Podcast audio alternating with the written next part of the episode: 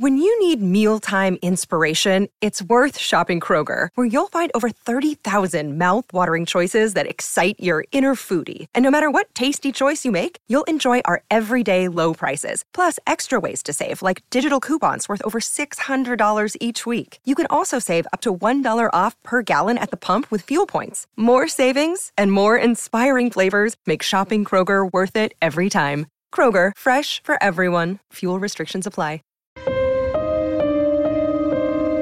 I'm Kathy with a C. And I'm Kathy with a K. And this is season two of Killer Destinations. Before we start today's podcast, we want to remind you guys, and we said it at the end of the last podcast, so it goes first here. but we wanted to remind you we're going to Chattanooga. we're going to be there March 3rd through March 5th at Literary Inks, and that's I N K convention. This is a convention for people who love tattoos and love Harry Potter. We're super excited. Jennifer Edge with Mainline Tattoo, who is the creator and host of this extravaganza, Mm-hmm. invited us to do this. We'll be doing sessions each day of the convention. On Friday and Saturday, we're going to do an hour long question and answer. Alcohol may be involved, And then on Sunday, we're going to record a one hour podcast. and you'll learn how much we swear during the podcast. Exactly. And we're very excited to see you. And frankly, I'm a little nervous, so I hope I don't, you know, overeat excessively leading up to the show.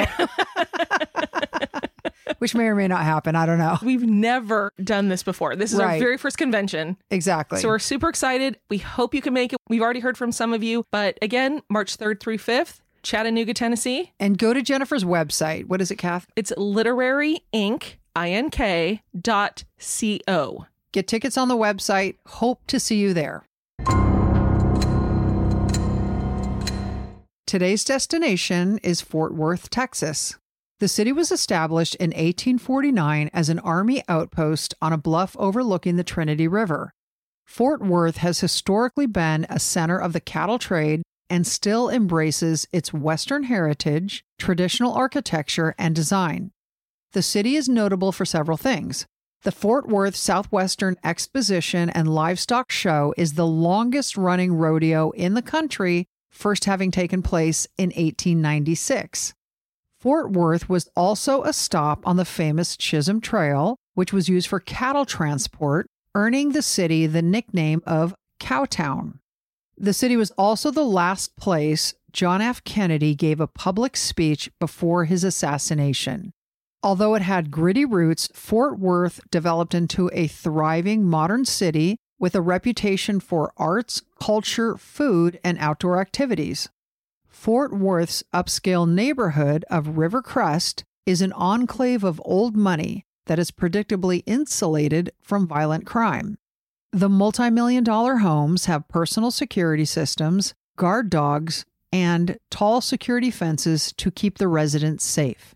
But in 1992, Rivercrest residents learned that all the money in the world won't keep you safe if somebody wants you dead.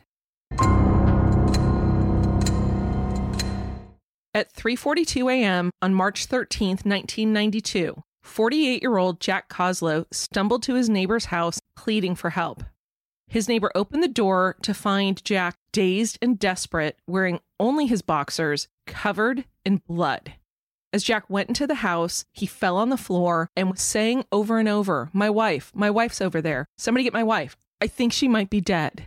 Jack was distraught and told his neighbors that he and Caren had been beaten and stabbed.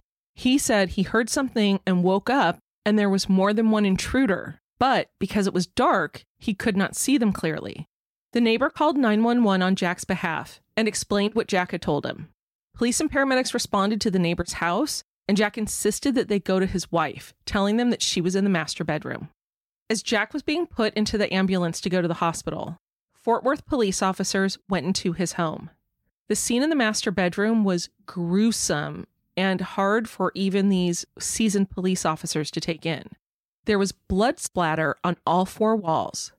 40 year old Caren Koslow, Jack's wife, was face down on the floor at the foot of their bed, lying in a pool of blood. When officers turned her over, it was clear she was dead with a deep gash to her throat. Jack Koslow had been a helicopter pilot in Vietnam and eventually wound up in the banking industry. With his first wife, Paula, Jack adopted a little girl named Christy who was born on Valentine's Day in 1975. The two separated in 1982 when Christy was only seven and went through an acrimonious divorce with money being an ongoing issue. Christy lived primarily with her mother, Paula. Jack worked his way up the ladder to become a vice president of a major bank, where in the early 1980s he met Caren, who was enjoying a successful career in commercial banking. The two eventually married. Shortly after that, Caren quit her job and focused more fully on volunteering and charity work, something that she had always been involved with. In 1990, Jack was laid off with a healthy severance when his bank was bought out and he was in the beginning stages of buying a business that sold ceiling fans. Jack and Caren lived in a nearly 4,000 square foot brick home in the ritzy Fort Worth neighborhood of Rivercrest, just a block from the country club. The neighborhood was an enclave of old money and privilege and spotted with beautiful mansions. Christy lived with her mother a half mile away in a nice neighborhood, but not comparable to her father's. I also read somewhere, Kath, that Rivercrest was also home to a few billionaires. Oh, really? Yeah. Wow. They won't return my calls, I don't. So strange. I know. As homicide detectives combed the scene, they noticed that Caren's top had bloody handprints on the back, as though someone with blood on their hands had tried to move her or turn her over.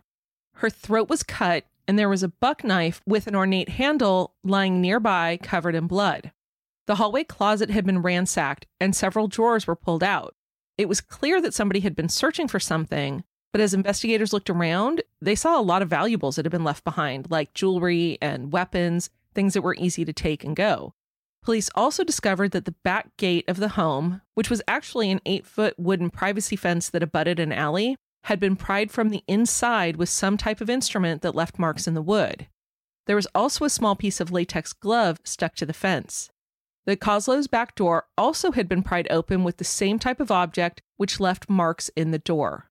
Journalist Kathy Sanders and Jack Douglas Jr. of the Fort Worth Star Telegram reported that detectives found shoe prints on the top of an air conditioning unit near the home's backyard privacy fence.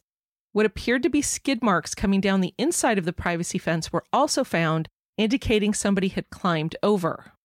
The Koslow's bedroom door was also forced open, with detectives finding a shoe print on the door. A bullet hole from a 38 caliber gun was found in the bedroom's hardwood floor. Four bullets from a 38 caliber handgun were found near Caren's body, and two similar bullets were found later in the alley behind the Koslow's home. And Kath, what was interesting is these weren't shell casings, these were actual bullets that had not been fired. Later on the afternoon of the murder, detectives spoke with Jack from his hospital bed. Jack told him that he and Caren had gone to dinner and he was in bed by 10 p.m., with Caren following later. He said he was awakened by a noise, which he believed was his house alarm, quickly followed by a crash and the sound of footsteps running upstairs. So, Kath, talking about footsteps running upstairs, when I used to work in Washington, D.C., when I was working for Congress, Mm-hmm. some friends and I went to Italy over Thanksgiving, as one would do. Right. Fancy lady. So, even though this is around 2000, 2002, you still weren't using the internet to book hotel rooms before you got to a city in Europe. Wait, what? Are you sure?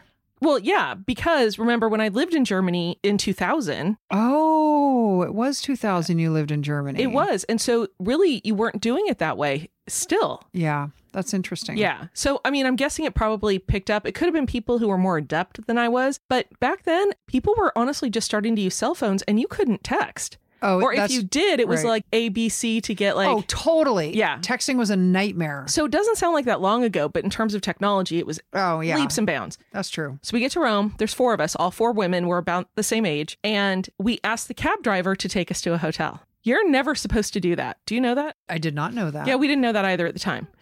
but apparently, there were hotels that would pay cab drivers to take people to their hotels. They weren't always on the up and up. Anyway, so we're at this hotel. It was called I'm waiting. the Hotel Stella Hollywood. oh, really? That's awesome. That's awesome. So we get there. It's not a total dump. It really wasn't. It was probably a two star hotel. But the people who were there, the woman behind the desk and the other people working there, kind of sketchy. So we're hungry. We decide to go out for dinner. We leave one person behind because she's super sick, which you're not supposed to do, but we had her, you know, boarding up doors, whatever. We go out into the neighborhood to walk around and find some great place to eat. Yeah, this was their red light district.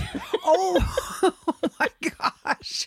so we hurry up and get our food. We go back to the hotel. We get into the hotel. We're sitting there, and all of a sudden we hear the of people running up the stairs, like heavy booted people running up the stairs.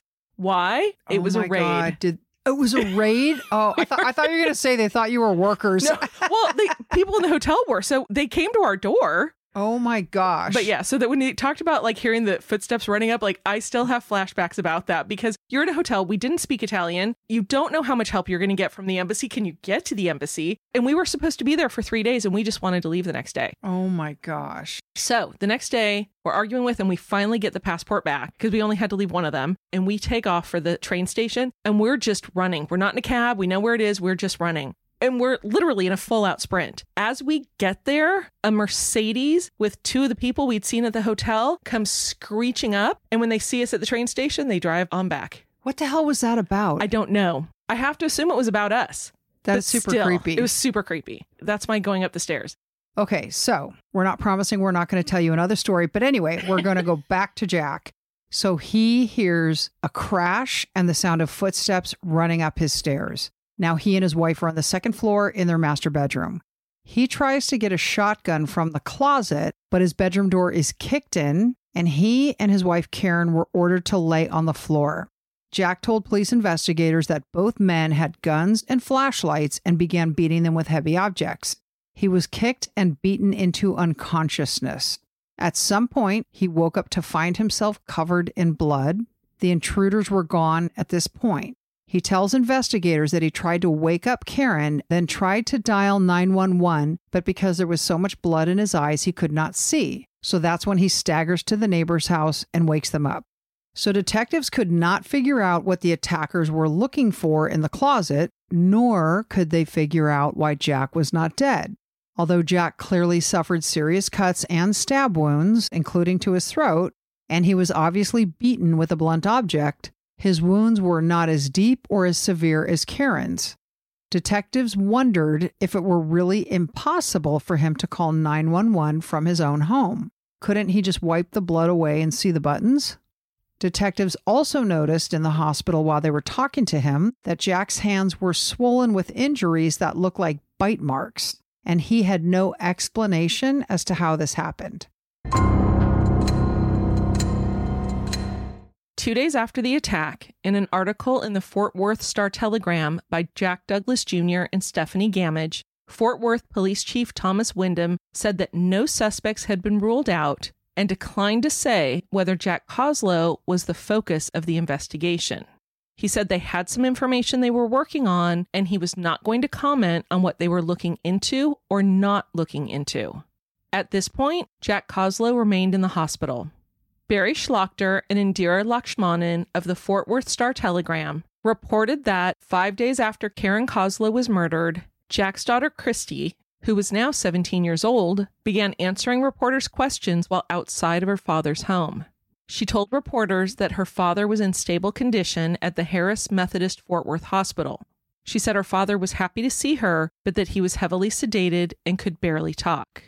In response to reporters' questions, Christy explained that her mother Paula and her father Jack were divorced when Christy was seven. She also said she did not know why anyone would want to hurt Caren or her father. She said she and Caren were as close as a stepdaughter and stepmother could be. She rejected the speculation that her father was involved in the murder, saying he really did care for Caren and they seemed like your typical happy couple. In her conversations with the reporters, Christy had nothing but praise for Caren and Jack. According to the article, the night after Caren Koslow was killed, Christy ran into a group of friends at Benedict's restaurant. She told them, I'm sad it happened. God rest her soul. But I didn't like her. So, so that whole statement about as close as a girl and her stepmother could be, maybe that was a little bit It's a qualifier. right. exactly. It all depends. It's like, well, you know, Depends on what you're gauging it by. exactly. You sound super close. Yeah, exactly. Christy said the killers must have been professionals because they set it up perfectly for it to be blamed on her father. Within days of the murder, Christy's mother Paula was asked to go to the police station for an interview. Christy and her boyfriend of four months, 19 year old Brian Salter, accompanied Paula to the police station to be questioned. In her interview, Paula acknowledged to the investigators that her relationship with Jack had not been smooth and that she was not close to Caren. She also echoed the sentiments of her daughter Christy, saying that she had no idea who could have done such a thing.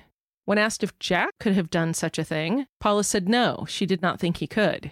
So, at this point now, Kath, Jack was still in the hospital, and he had a uniformed officer stationed outside of his room as a courtesy because his family had concerns that whoever it was who killed Caren and attempted to kill Jack might try to kill Jack again. And it seemed like the Fort Worth police were more than willing to provide security. And it's certainly a good place to eavesdrop. You're right. It's a perfect place to see how his family members are reacting to him.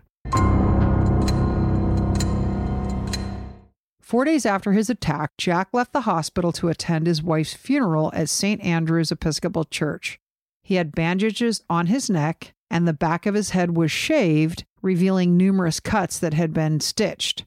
Now, Kath, some of the funeral goers I read in the newspaper were really annoyed when they saw him. They had already tried and convicted him essentially. Like they believed, hey, this was the guy. There's no other reasonable explanation. And how dare he show himself at this funeral? Exactly. And he was a pallbearer. Wow. Yeah, I've he- never heard of a husband He- being a pallbearer. Neither have I, but yes, he was a pallbearer. Interesting.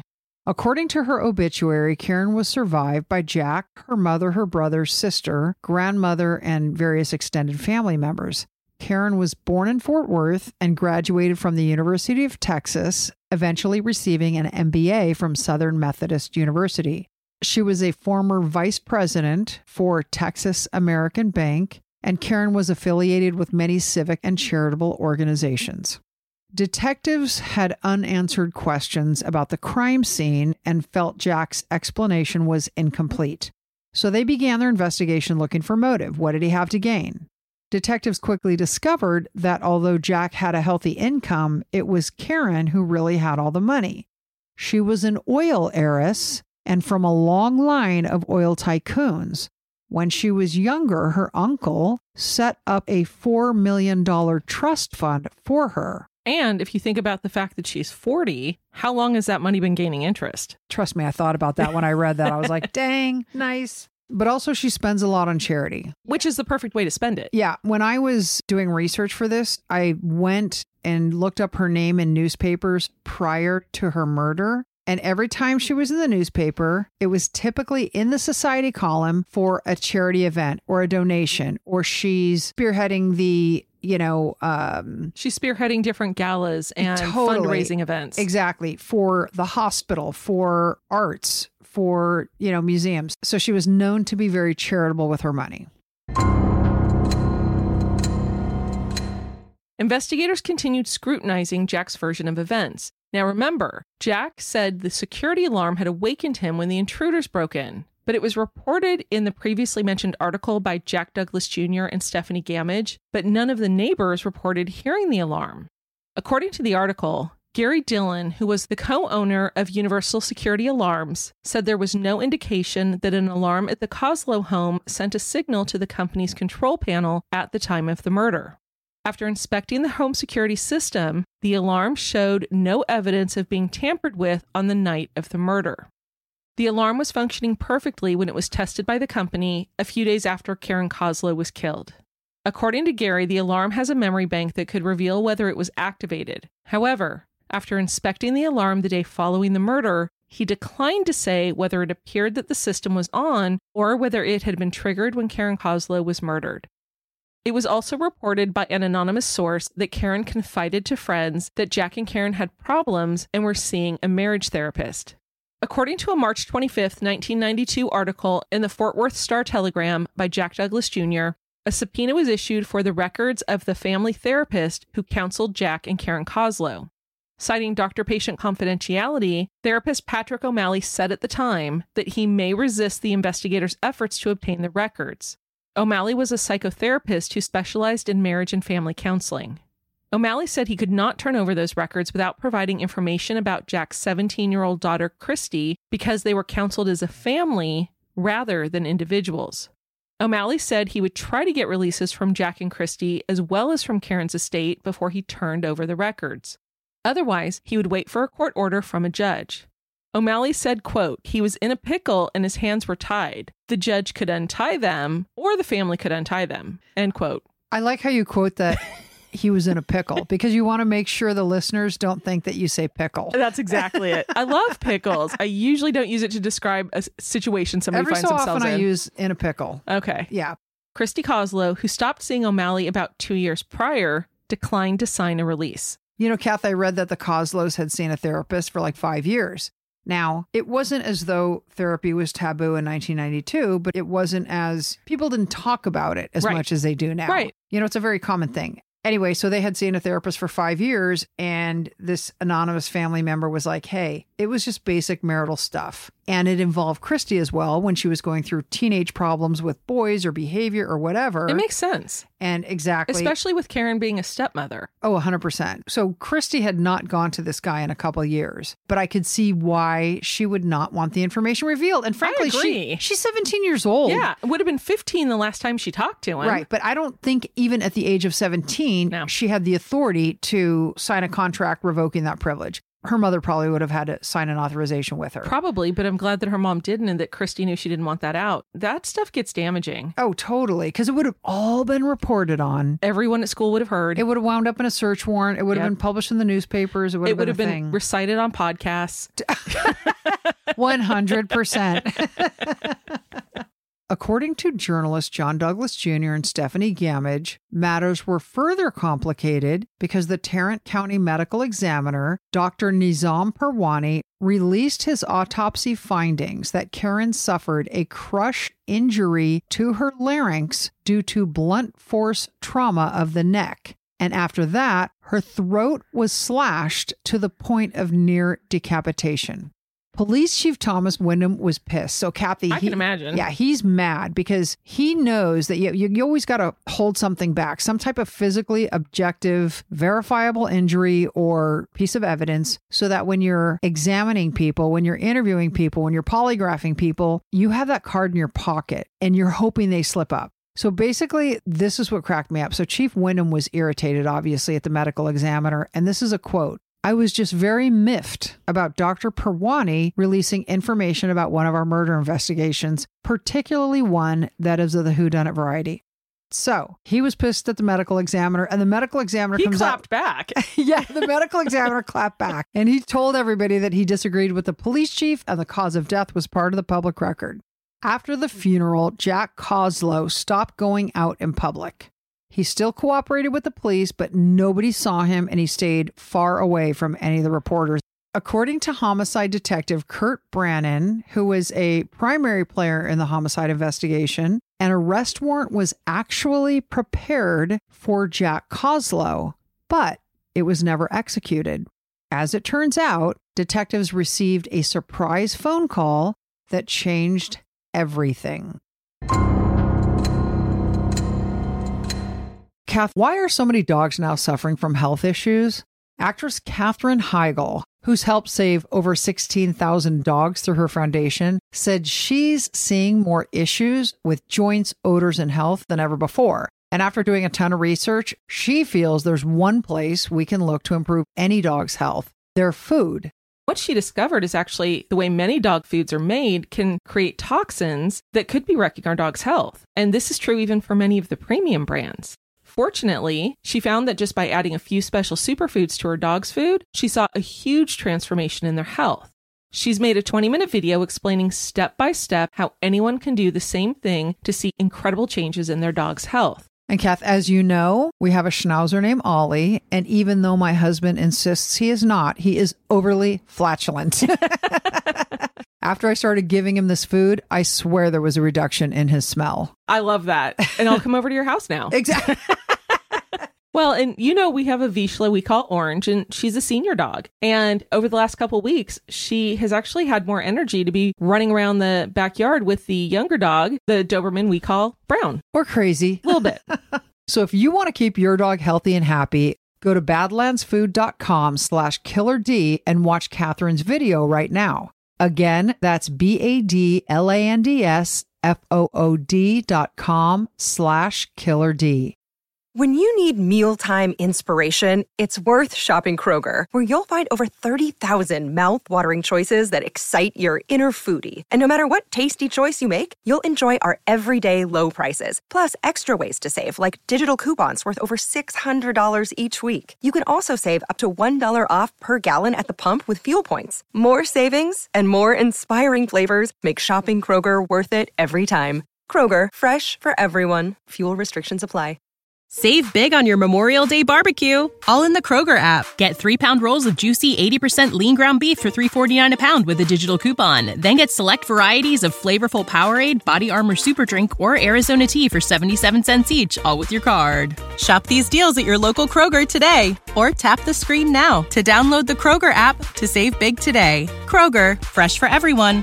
Prices and product availability subject to change. Restrictions apply. See site for details. On March 24th, 1992, 12 days after the murder, Detective Brannon received a phone call from a man who said he knew who the killer was. He gave his location, and Detective Brannon beat feet to go meet him. The caller was 20 year old Paul Carrillo, and he did not disappoint. He gave Detective Brannon items the killer had asked him to dispose of an 18 inch metal crowbar, a bulletproof vest, bloody clothes, and Jack Koslow's wallet containing his ID and business cards. Paul Carrillo told detectives that his best friend, Jeffrey Dillingham, gave him the items and asked Paul to help him cover up the murder. Dillingham told Paul that he and Brian Salter, remember this is Christy Koslow's boyfriend of four months, committed the murders together. As you can imagine, Kath, detectives did not see this bombshell coming and they immediately got arrest warrants for both Jeffrey Dillingham and Brian Salter. Now, by all accounts, Jeffrey Dillingham was from a solid upper middle class family. He was a responsible guy. He had worked two management level jobs, both at a miniature golf course and Blockbuster, which for a 19 year old says a lot. Mm-hmm. He also was an honor student in high school and had no criminal record. Now, Brian Salter lived a more middle class existence. He was also an honor student in high school, but he had prior contact with law enforcement, which you and I talked about. We think it was actually a minor offense because we could not actually figure out what we're doing. I could not what remember it was. exactly. It was like a, like something stupid and small. Like, Right. Whatever it was, it was like fairly insignificant. It was like shoplifting. I just can't remember what it was. Yeah. And so this didn't make sense to detectives. These boys did not have a background that you would necessarily attribute to stone cold killers. Totally. One of the things I want to say, like the miniature golf course, I read that Dillingham was fired from this miniature golf course. He was an assistant manager there. And I believe he did this right out of high school. They said he was on his car phone too much. Which means he was in the parking lot. yeah, on he, his car he, he was on a seven pound phone. attached to his console in the car. exactly. I was cracking up. And they also thought he was running a business on the side. And so it was taken away from the putt putt miniature golf.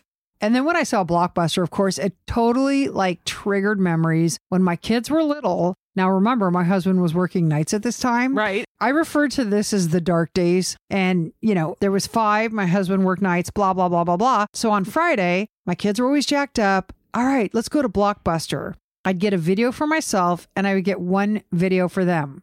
Watching five children negotiate what video to get, it's like no wonder my kids have good oral argument skills. So anyway, so they would negotiate, negotiate. There was promises. I'll let you take my pillow tonight. I'll read you this book tonight. And I would just like sit back and watch and they would eventually come to a movie. And then I would get in line at Blockbuster. And of course it's like one of those windy lines and on each side of the line is like Candy. Candy. Yeah. Yeah. So trying to like get through that line without purchasing candy was like, okay, mom, mom, I'm gonna I'll mow the lawn and I'm gonna do the dishes and I'm gonna blah blah blah blah blah whatever. Anyway, so I have a question. You said you got a movie for yourself. yes. I didn't realize it had an adult section.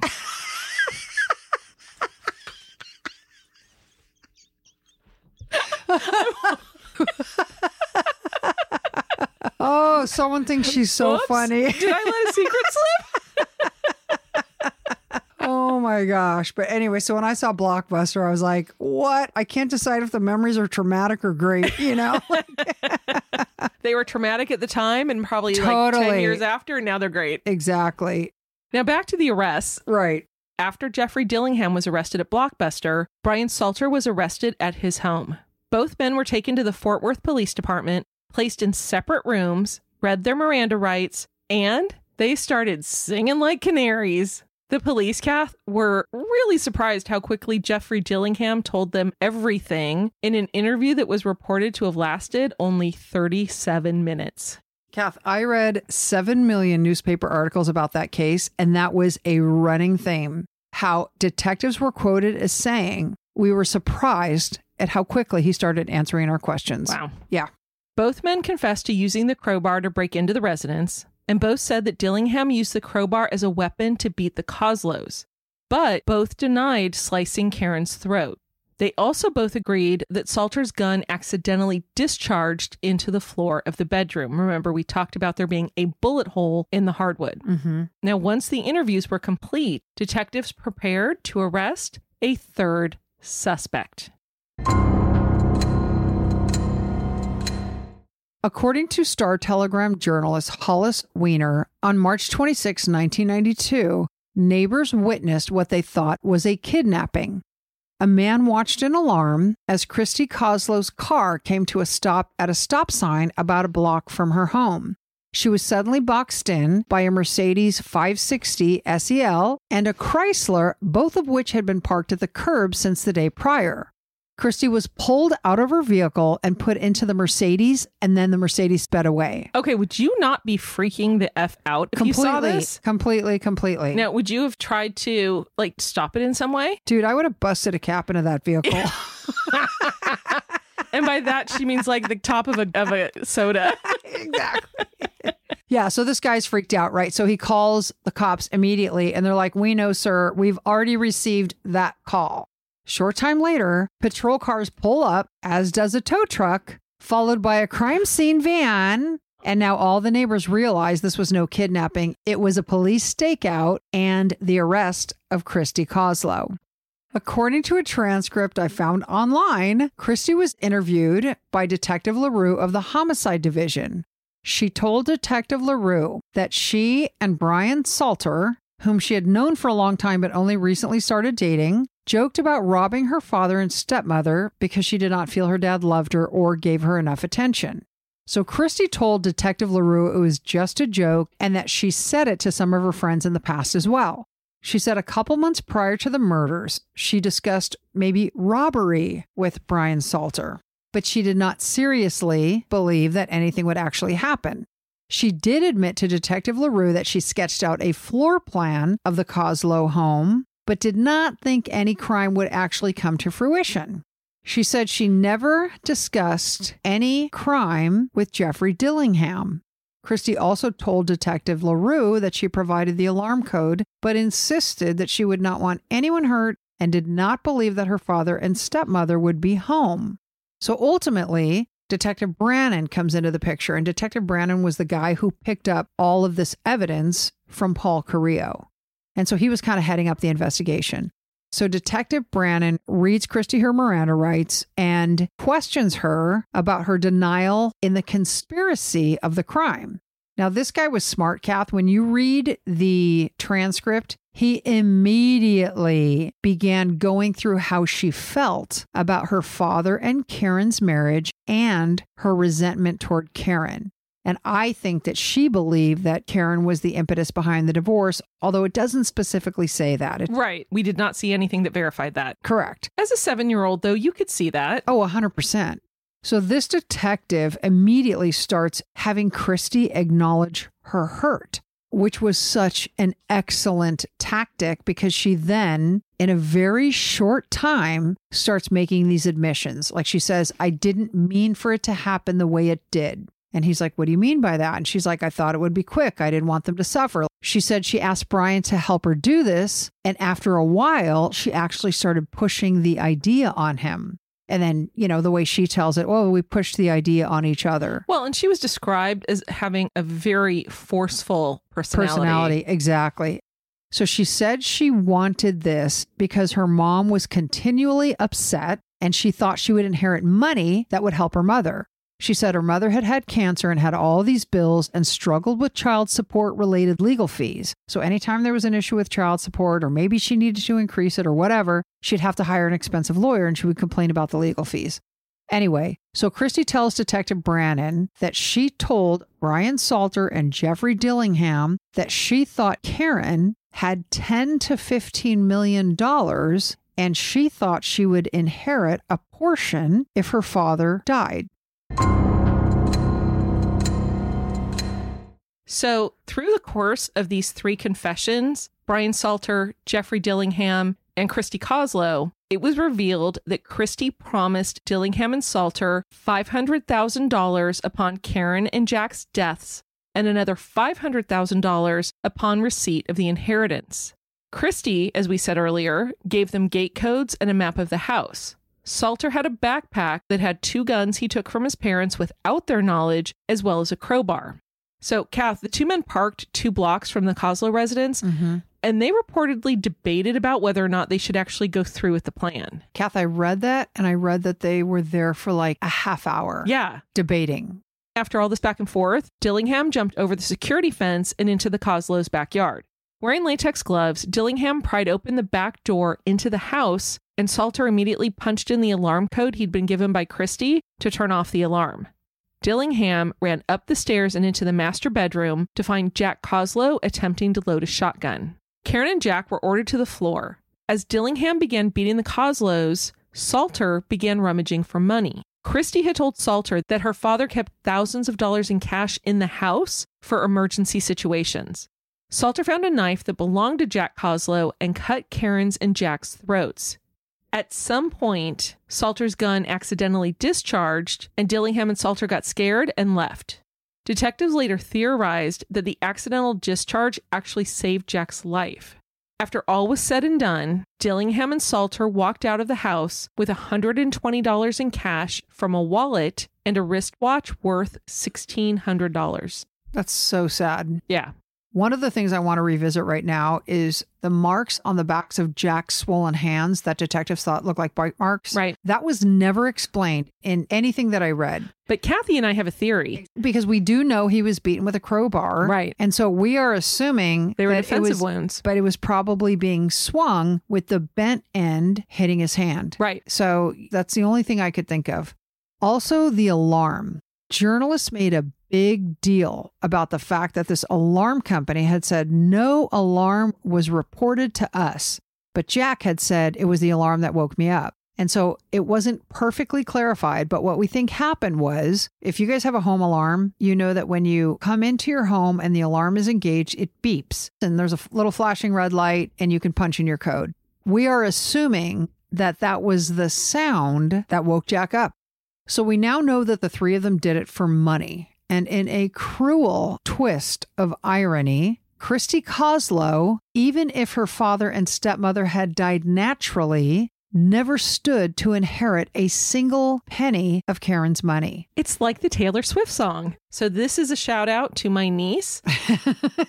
Who adores Taylor Swift? She does, and she would kill me if I didn't know Yeah. this. There's a song that Taylor Swift sings called Antihero, and all of you know it. You've all heard it because the chorus of it is, It's me. Hi, I'm the problem. It's me. Kathy's a much better singer than I am. Oh, yeah, uh huh, sure. Yeah. For the record, she's had nothing to drink. I'm a much better singer when I've had more to drink. And if you go with us to Chattanooga, we can all sing together in That's the bar. true. So there's a verse in this song that says, and I'm not singing this, sorry. Well, sorry to Kathy, but the rest of you, you're welcome. It says, I have this dream my daughter in law kills me for the money. She thinks I left them in the will. The family gathers round and reads it, and then someone screams out, She's laughing up at us from hell. Wow. So basically, they all thought she was going to, like, the daughter Wow. killed her for the money. No money was there. That is completely on point. yes. Yeah. So, what we find out is that Caren Koslow's will was specifically crafted to exclude Christie. In an Associated Press article published after Christie's arrest, the terms of the will were disclosed in mid August 1992, so five months after the murder, when the will was filed in the Tarrant County Probate Court. Although Caren Koslow had no children of her own, she said in a will that was signed fewer than two years before she died that beneficiaries could include, quote, my natural children, but shall not include stepchildren. Wow. Exactly. So I think she agreed that she and her stepdaughter were as close as a stepdaughter and stepmother could be. That's exactly right. it's touche. So Caren's will stipulated that Jack could receive $500,000 from her trust, but he could not receive any distributions from the trust until after he was released from any financial obligations to his daughter Christy. And I believe it also stipulated Christy's 18th birthday. And this whole fiasco, like with these three teenagers thinking they're going to like outsmart things. I mean, Yeah. maybe this is what happens when teenagers think they're wills and trust attorneys. I don't know. Jeffrey Dillingham was offered life in prison in exchange for testimony against the others. However, he turned it down and pled not guilty. He went to trial in Wichita, Texas, after the court granted a change of venue. Prosecutors opened with the frantic 911 call from the neighbor where Jeffrey went after he was attacked. Detectives were called to the stand to lay the foundation for Dillingham's confession, which was played for the jury. His guilt, Kath, as you can imagine, was essentially sealed at that point. For sure. Defense attorneys did not call any witnesses, but rather relied simply on cross examining the witnesses that the prosecution called. You know, Kath, I didn't read anything as to why he just didn't take a deal. Yeah, I didn't either. You know, I don't know if it was him not wanting to testify against his friends. I have no idea. But the deck was stacked against him and he still went to trial. Right. He wept nonstop through his trial. His defense attorney's sole goal was to keep him from being executed. They told jurors that he was from a good family, did not have an antisocial personality disorder, and was not a future danger. One of the defense attorneys told jurors, quote, Jeff still is a human being. Jeff is not a trophy for the prosecution to go back to Fort Worth and display prominently on their wall. End quote. The defense also stressed the fact that Jeffrey Dillingham had no prior criminal record. To that, the prosecutor responded, It might have been Dillingham's first offense, but he sure climbed up the high dive and into the deep end. It was a chilling crime. There were no mitigating factors of age or mental health, and the fact that the crime was premeditated weighed heavily against him. On August 11, 1993, 17 months after Caren Koslow was killed, a sobbing Jeffrey Dillingham listened to the judge pronounce his penalty death by lethal injection. Now, Kath, I read in the newspapers that his parents and friends, and he had a ton of friends and family supporting him. And a fiance. Oh, I forgot about that. And they just collapsed and were crying hysterically. Unsurprisingly, Kath, about a month after Jeffrey Dillingham was convicted and sentenced to death, Brian Salter accepted a plea deal of life in prison with the possibility of parole in 35 years and agreed to testify against his former girlfriend, Christy Koslow. I'm sure he was like, yes, immediately. Oh, he must have freaked. Give me the papers, I'll sign them. Right. I don't care what it after, says. After seeing what the jury did for this guy who had no criminal record. Right. So Christy Koslow's case went to trial in May of 1994. Defense attorneys pointed out that at no time were these three people together in one place making a plan. In Dillingham's statement to the police, he told them that he never met Christie before the crime. All communications went through Brian Salter. So the defense position was that Christie was not an actual conspirator, but rather a sad, angry young lady who made a suggestion about robbery without really believing it would happen. Things got carried away through no fault of hers, but rather the greed of Jeffrey Dillingham. Basically, the defense was like, hey, she suggested it, and they took the ball and ran with it because they wanted the money. Brian Salter testified against her, detailing the promise of riches and the brutality of the crimes. He also admitted to being the one who used the hunting knife on Caren and Jack. Detectives laid the foundation for Christie's confession, and the jurors heard the interviews that she gave to homicide detectives LaRue and Brannon. The most riveting witness at her trial was her own father, Jack Koslow. Jack took the stand as a prosecution witness and walked the jury through the gruesome details of his experience. He and his wife were made to lie down on the bedroom floor and were mercilessly beaten and stabbed. Jack testified that he knew he was a suspect before his daughter was arrested and that he and his daughter were not close anymore and did not see much of each other. He characterized Christy as a problem child and a troubled teen. He said that Christy and his wife Caren were completely estranged from one another. According to Jack, two weeks before the murder, Christy stopped by unexpectedly at his house. Naturally, he was surprised to see her. She told him that she just wanted to stop by and give him a kiss. Talk about the kiss of Judas. I mean, for real. That's a great way to characterize it. Oh my gosh. At her trial, Jack testified that he heard intruders breaking the door and heard the alarm. He remembered his terrified wife screaming, They're in the house. He testified, Then I heard people running through the house yelling, We've got guns, we're here to rob you. He recounted how two men burst into his bedroom and intercepted him as he ran toward the gun closet. He was ordered back to the middle of the room. Jack said that he saw Caren sitting on the side of the bed. She could not move. She was totally petrified, and then they were ordered to lay on the ground. Quote, I can recall laying on the ground thinking, God, just give me the power to get off this floor and defend ourselves. I remember hearing, cut him here. Then I remember the whole world turning black. I remember him beating me and beating me and beating me until I didn't remember any more. After coming to, Jack remembered trying to lift his wife from the floor. He said he knew then that she was either dead or dying, and all he could remember was the cold rage that just washed over him. He said he had blood all over his face, and when he used his hand to wipe the blood off, he got his thumb caught in his neck. I read that. That is brutal. During his testimony, Jack was asked, Would you recommend Christy get the death penalty? He quietly replied, Yes, sir.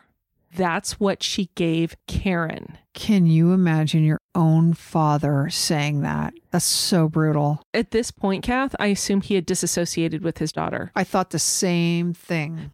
It was also revealed at trial that less than an hour after Jack Koslow stumbled to his neighbor's house pleading for help, Christy answered a phone call from her boyfriend and asked him if her father and stepmother were dead. Kath, this is so crazy. I read something from the judge when he was retired. It was the judge who heard this case. And he basically said these three kids put together in this situation were almost like the perfect storm. He said if you would have taken any one of them out and inserted a different friend, he said this would not have happened. And so the vibe you get when you read about this case is that Christy was extremely strong in personality and hurt and resentful. Jeffrey Dillingham was extremely money motivated. And then Brian Salter was supposedly the one who was like the weak link, like he was the most malleable. And apparently he was completely infatuated that he was dating Christy Koslow. In closing arguments, the state prosecutor, Alan Levy, called Christy Koslow a woman consumed by hate who referred to her stepmother as step monster. The defense attorney, Mark Daniel, dismissed the notion that his client had masterminded the plot, arguing that Christy did not, quote, have the intellect or maturity to organize a rock fight. Ooh. I think it's a really weird, like, what's a rock fight? I, I can't even imagine something more insulting. Yeah. After three hours of deliberation, on June 29th, 1994, the jury returned with a verdict guilty. During the penalty phase, the prosecution called no witnesses. The defense put on Norma Sue Cook, a Tarrant County jail supervisor who described Christie as an excellent inmate and one of the most respectful and considerate people I've ever known. Christie's mother took the stand and, sobbing, begged that her daughter's life be spared. The next day, Christy was sentenced to life without the possibility of parole for 35 years.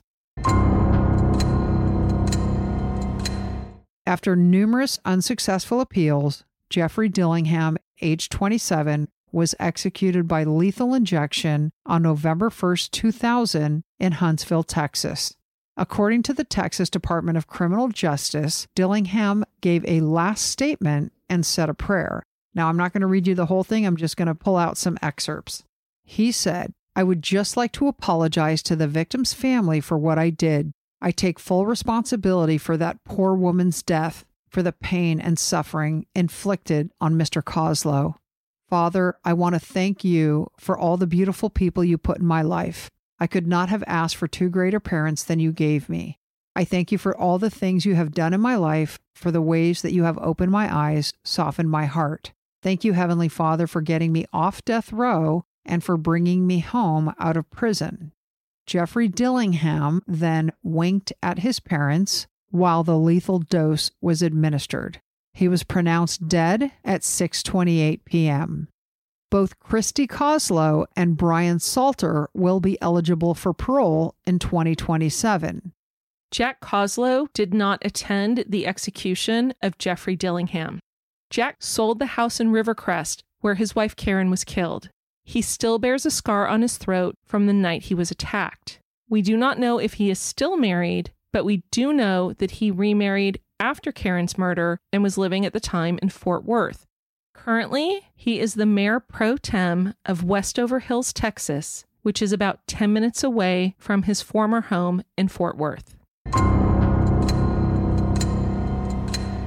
Thanks so much for listening. We appreciate your support. Thank you for listening. Thank you for sharing with all of your friends and family about us. If you haven't left a review, please do. And if you aren't following us yet, we're at Killer Destinations Podcast on all the socials.